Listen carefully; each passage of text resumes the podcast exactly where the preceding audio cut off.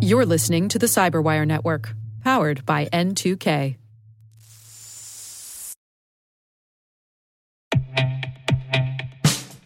And now, a message from Cyberbit. Mastering cybersecurity is like mastering a sport. You build muscle memory through rigorous practice, then you train as a team to foster cohesion while operating under pressure. Like athletes, cybersecurity professionals thrive on hands on simulation. But traditional courses, certifications, and open source labs won't build you a winning team. You need Cyberbit. Cyberbit offers a hyper realistic simulation environment for your SOC, IR, and C suite to refine your skills, all using the market leading SIEMs, EDRs, firewalls, and WAFs they use every day. Cyberbit is offering Cyberwire listeners a free live fire exercise. Sign up your team now at cyberbit.com slash cyberwire.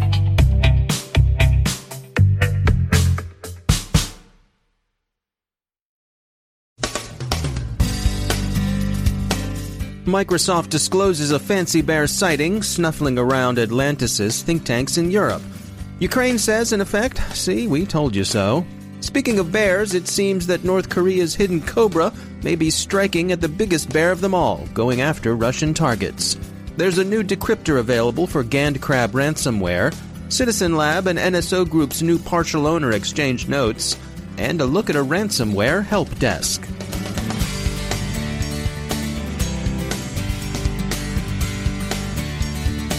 From the CyberWire studios at Data Tribe, I'm Dave Bittner with your CyberWire summary for Wednesday, February 20th, 2019.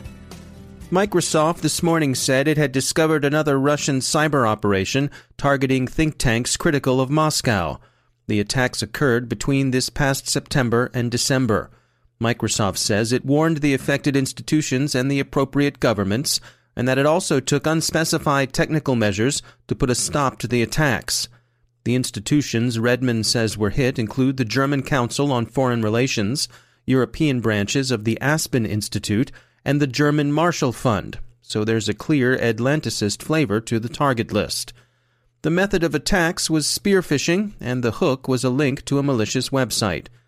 The spear phishers are said to have been from APT 28 or Strontium, as Microsoft prefers to call them, We'll continue to call them Fancy Bear, but whatever the name, it's Russia's GRU military intelligence service.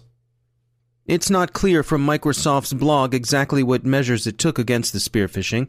In an early wave of Fancy Bear attacks prior to the U.S. midterm elections, Redmond had obtained appropriate legal authority to take down the offending domains used in the campaign. In what the company at the time called a novel legal move, Microsoft had successfully argued that spoofing of the kind observed was a violation of its intellectual property rights, got a court order to transfer the domain names to its own servers, and then shut the sites down. As the Washington Post points out, Redmond doesn't seem to have done that for the present wave of spear phishing, and the company declined to say why not. In any case, Microsoft has extended its Account Guard security system into 12 new European markets. Fancy Bear's goal appears to be influencing European elections, both upcoming national elections and the EU elections scheduled for May. Microsoft notes that its findings would seem to confirm alarms raised in many European governments. Ukraine has been particularly explicit in its concerns. That country's National Security and Defense Council announced yesterday that it will undertake joint cyber defense exercises with EU partners in the near future. The announcement was accompanied by charges that Russian hacking and influence operations have risen unabated as Ukraine's March 31st presidential election approaches. Moscow may sometimes be a victim too. Security firm Check Point says, with appropriate exclamation and question marks in the heading of its announcement, that it's detected signs that North Korea's Lazarus Group, also known by its animal name Hidden Cobra, is turning its attentions to Russia. Check Point's researchers point out that there are two apparent subgroups to Lazarus Andariel, which attends closely to South Korean government agencies and other South Korean organizations, and then which focuses primarily on attacking the South Korean government and organizations, and the second, Bluenoroff, which works against other cyber espionage targets and, most importantly, against targets where attacks can be monetized. Cybercrime has long been one of Pyongyang's approaches to redressing the chronic financial pain it feels as a pariah state laboring under extensive international sanctions. Check Point found a familiar and versatile Lazarus backdoor, KEYMARBLE, to use the name US CERT gave it, carried by malicious PDFs or Microsoft Office files crafted for Russian intelligence. Cyrillic looking characters were used in images to bait recipients into enabling content thereby triggering the malicious code. On balance, the campaign is unusual because it doesn't appear to reflect geopolitical tensions, which have usually accompanied even North Korean financially motivated campaigns. To be sure, North Korea has plenty of tension with just about everyone, and is no longer anyone's client state, but it's got fewer such tensions with Russia than it does with most others. Perhaps there are tensions present that aren't obvious to outsiders. There are a growing number of ISACs, which stands for Information Sharing and Analysis Center, serving organizations in a variety of sectors.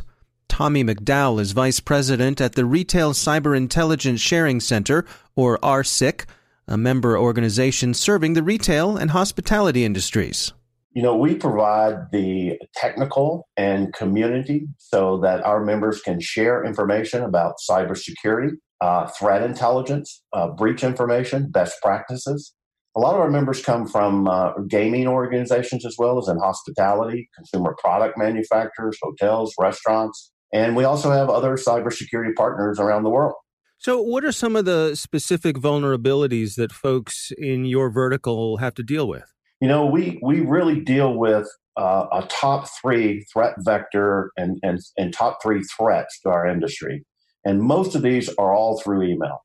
Uh, everything from ransomware to account takeover to credential harvesting. Also, any threats facing point of sale systems or the e commerce ecosystem, all the way from the credit card readers all the way back to the e commerce system as, as well. Most of our members, when they experience breaches at some stage of that notification and investigation process, they will let our community know of the breach and of the techniques you know employed by the actors. In most cases, in many cases, there are legal restrictions as to what can and cannot be released.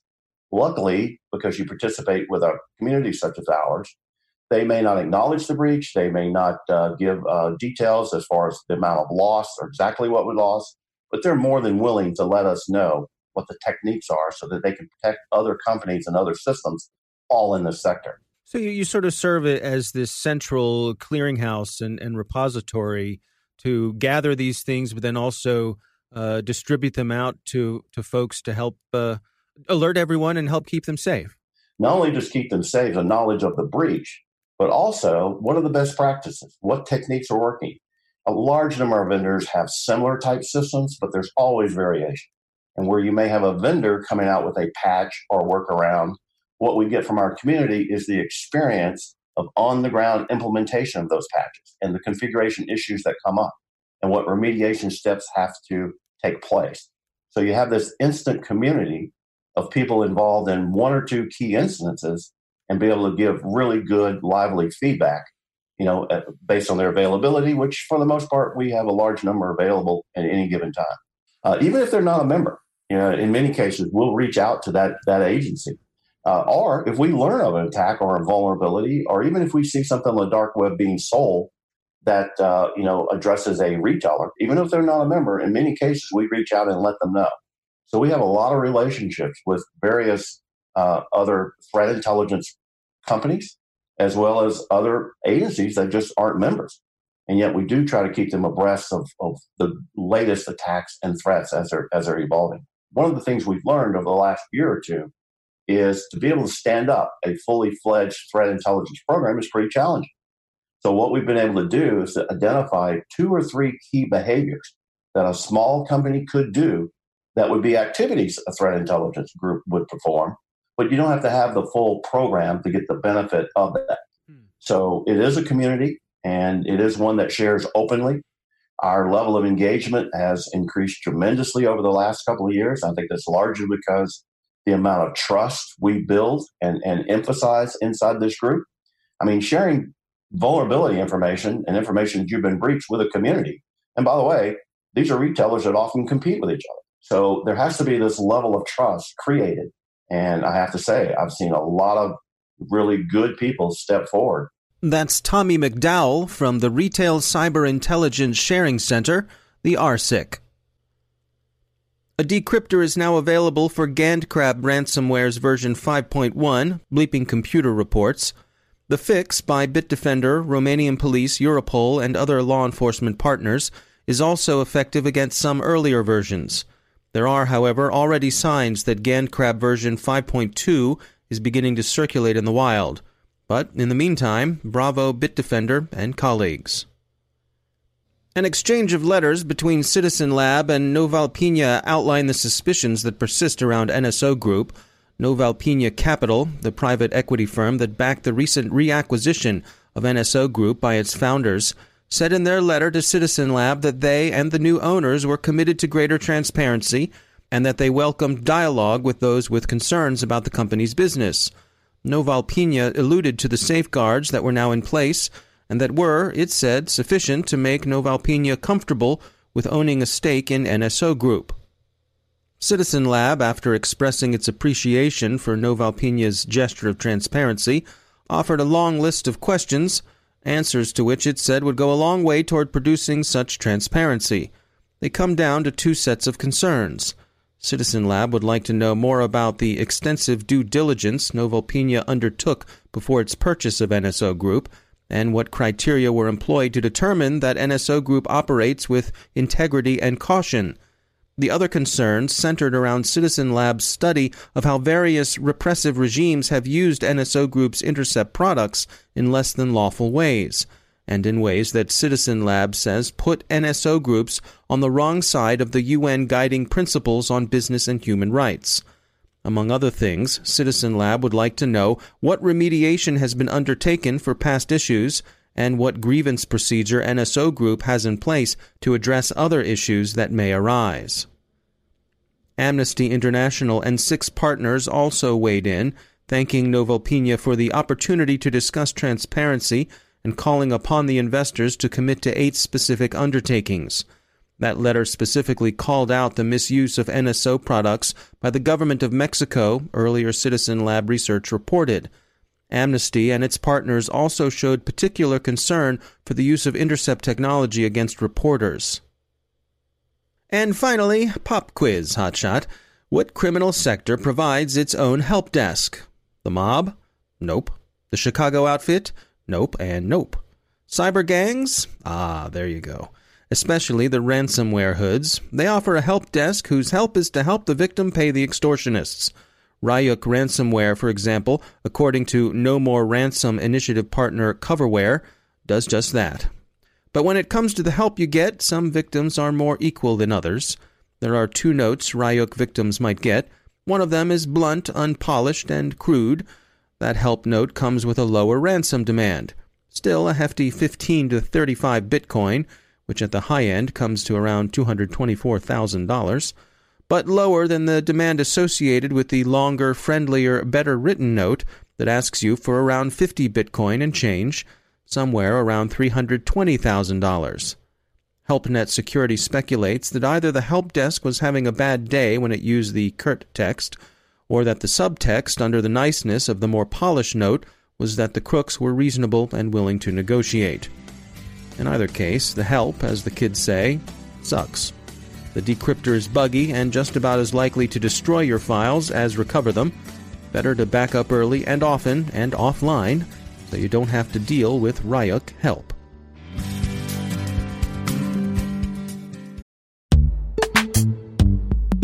Every day, your IAM tech debt grows. Your multi generational services struggle to work together.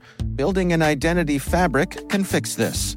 It makes all your identity tooling stronger and allows you to connect any app to any service you want to use with zero coding, zero maintenance, and zero app downtime.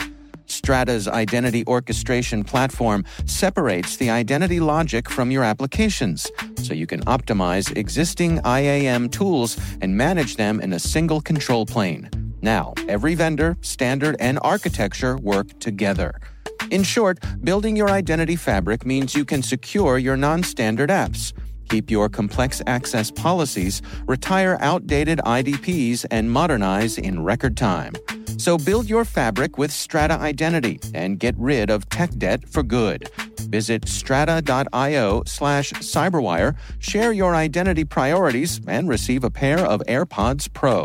Offer valid for organizations over 5,000 employees. Connect today at strata.io slash cyberwire.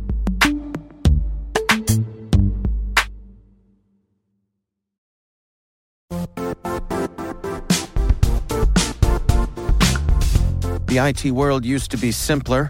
You only had to secure and manage environments that you controlled. Then came new technologies and new ways to work. Now, employees, apps, and networks are everywhere. This means poor visibility, security gaps, and added risk. That's why Cloudflare created the first ever connectivity cloud.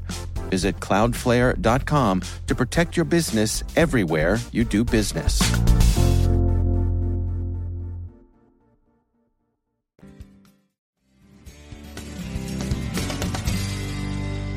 And I'm pleased to be joined once again by Mike Benjamin. He's the Senior Director of Threat Research at CenturyLink. Mike, it's great to have you back. Um, we wanted to dig into uh, another one of the botnets that you all have been tracking there, and that is Necurs. What do you have to uh, update us with here today? Yeah, thanks, Dave. So Necurs, for those that aren't familiar with it, it's it's actually quite a few years old, and it's a spam botnet. It has sent just about every type of spam you can imagine during its lifetime. Uh, and I was on the show a few months ago and mentioned one of the unique attributes that we were seeing about Necurs was that it was shutting itself off on a periodic interval. And, and what I meant by that was that the command and control host of certain aspects of the botnet and so this botnet uh, has about three different chunks, which are DGA seeds. And so we track them as individual uh, entities, and sometimes they're actually delivered different payloads or different uh, attack commands. But each DGA seed shuts itself off at the C2 level. And so what we've been seeing over the last few weeks is that it is shutting itself off against all DGA seeds for eight days at a time, coming back on for less than a day, delivering all its spam, all its junk, whatever the uh, focus was for that particular campaign, and then shutting itself off again. And hmm. so, from a defender perspective, this is particularly interesting because it calls back to DGA when it can't reach its C2s. It's a lot louder during the periods that it can't find the C2s than when it can. And so this is a great way to detect it within an environment. The campaigns that we've seen recently, um, two of them are, are, very common with what we've seen Necurs do in the past. They've uh, been deploying secondary payloads of a, a, variety of families of remote access Trojans. So they've been delivering rats as well as ransomware. Uh, nothing new there. But one of the things that we saw a couple months ago, a lot of us all unfortunately saw in our inboxes um, what what people deemed these sextortion emails, mm. where they were claiming to have dirt on the individual and asking for. Uh, you know, upwards of, in some cases, of a couple hundred dollars worth of Bitcoin to be delivered um, to the cryptocurrency wallet. Right. And this was pretty rampant, got a lot of press. And if you look back now at the wallets that were being utilized during that time period, they made some money. You know, tens of thousands of dollars were successfully gleaned from this. Yeah. And we were able to track that in, in many cases being delivered through Necurs. Certainly not Necurs alone was the vector utilized. Oh, interesting. Now, now, do you have any uh, insights onto this pattern that it shows? This, you know, going dark for days at a time. Any guesses on what the strategy there is? Well, in some cases, this, from an infection perspective, means that it changes that the infrastructure is not live at the moment that they're not using it. And we've seen this in different malware families where the actors believe that by shutting off their own control infrastructure, they may be able to ev- evade takedowns as well as evade certain detection techniques. And I, you know, I'd argue from a network perspective that's not effective, but maybe in some corners of the world and in some uh, defense cases that is effective. Hmm. Uh, one of the the other things that we see that's interesting um, about the the behavior, uh, I, I find this interesting, is we see a lot of actors out there sending their spam in one language or uh, you know, maybe if they've got a ransomware landing page, they've translated it to a couple languages. But we've actually seen through Necurs, they're beginning to, to be more and more effective with language localization, where they are targeting a part of the world in the native tongue of that part of the world to be more effective in the campaign that they're delivering malware from. And so, uh, you know, there's always the conversation in our team that maybe they need that extra few days just to be more targeted and, and translate some campaign language. And that, that's why they're shutting their stuff down. Hmm. Interesting. All right. Well, thanks for uh, sharing the update with us. Mike Benjamin, thanks for joining us.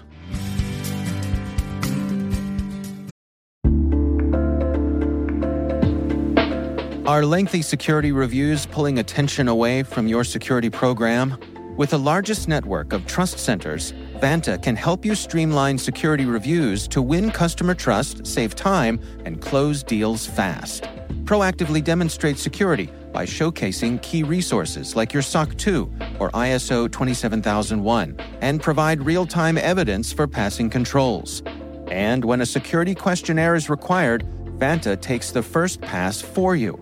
Visit vanta.com slash cyber to take a self-serve tour. That's vanta.com slash cyber.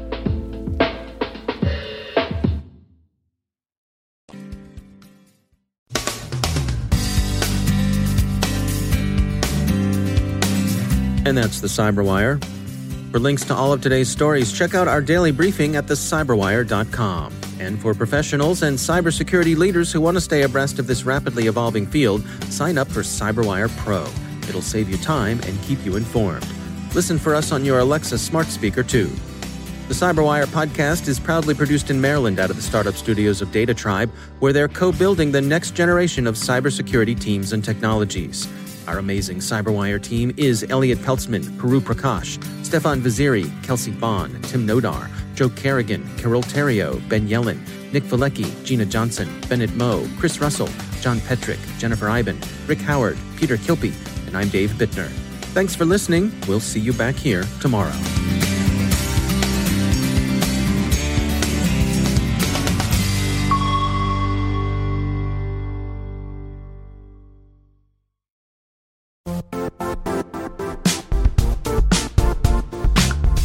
And now, a word from our sponsor, Zscaler, the leader in cloud security. Cyber attackers are using AI in creative ways to compromise users and breach organizations. In a security landscape where you must fight AI with AI, the best AI protection comes from having the best data. Zscaler has extended its zero trust architecture with powerful AI engines that are trained and tuned by 500 trillion daily signals. Learn more about Zscaler Zero Trust Plus AI to prevent ransomware and AI attacks. Experience your world secured. Visit zscaler.com slash zero trust AI.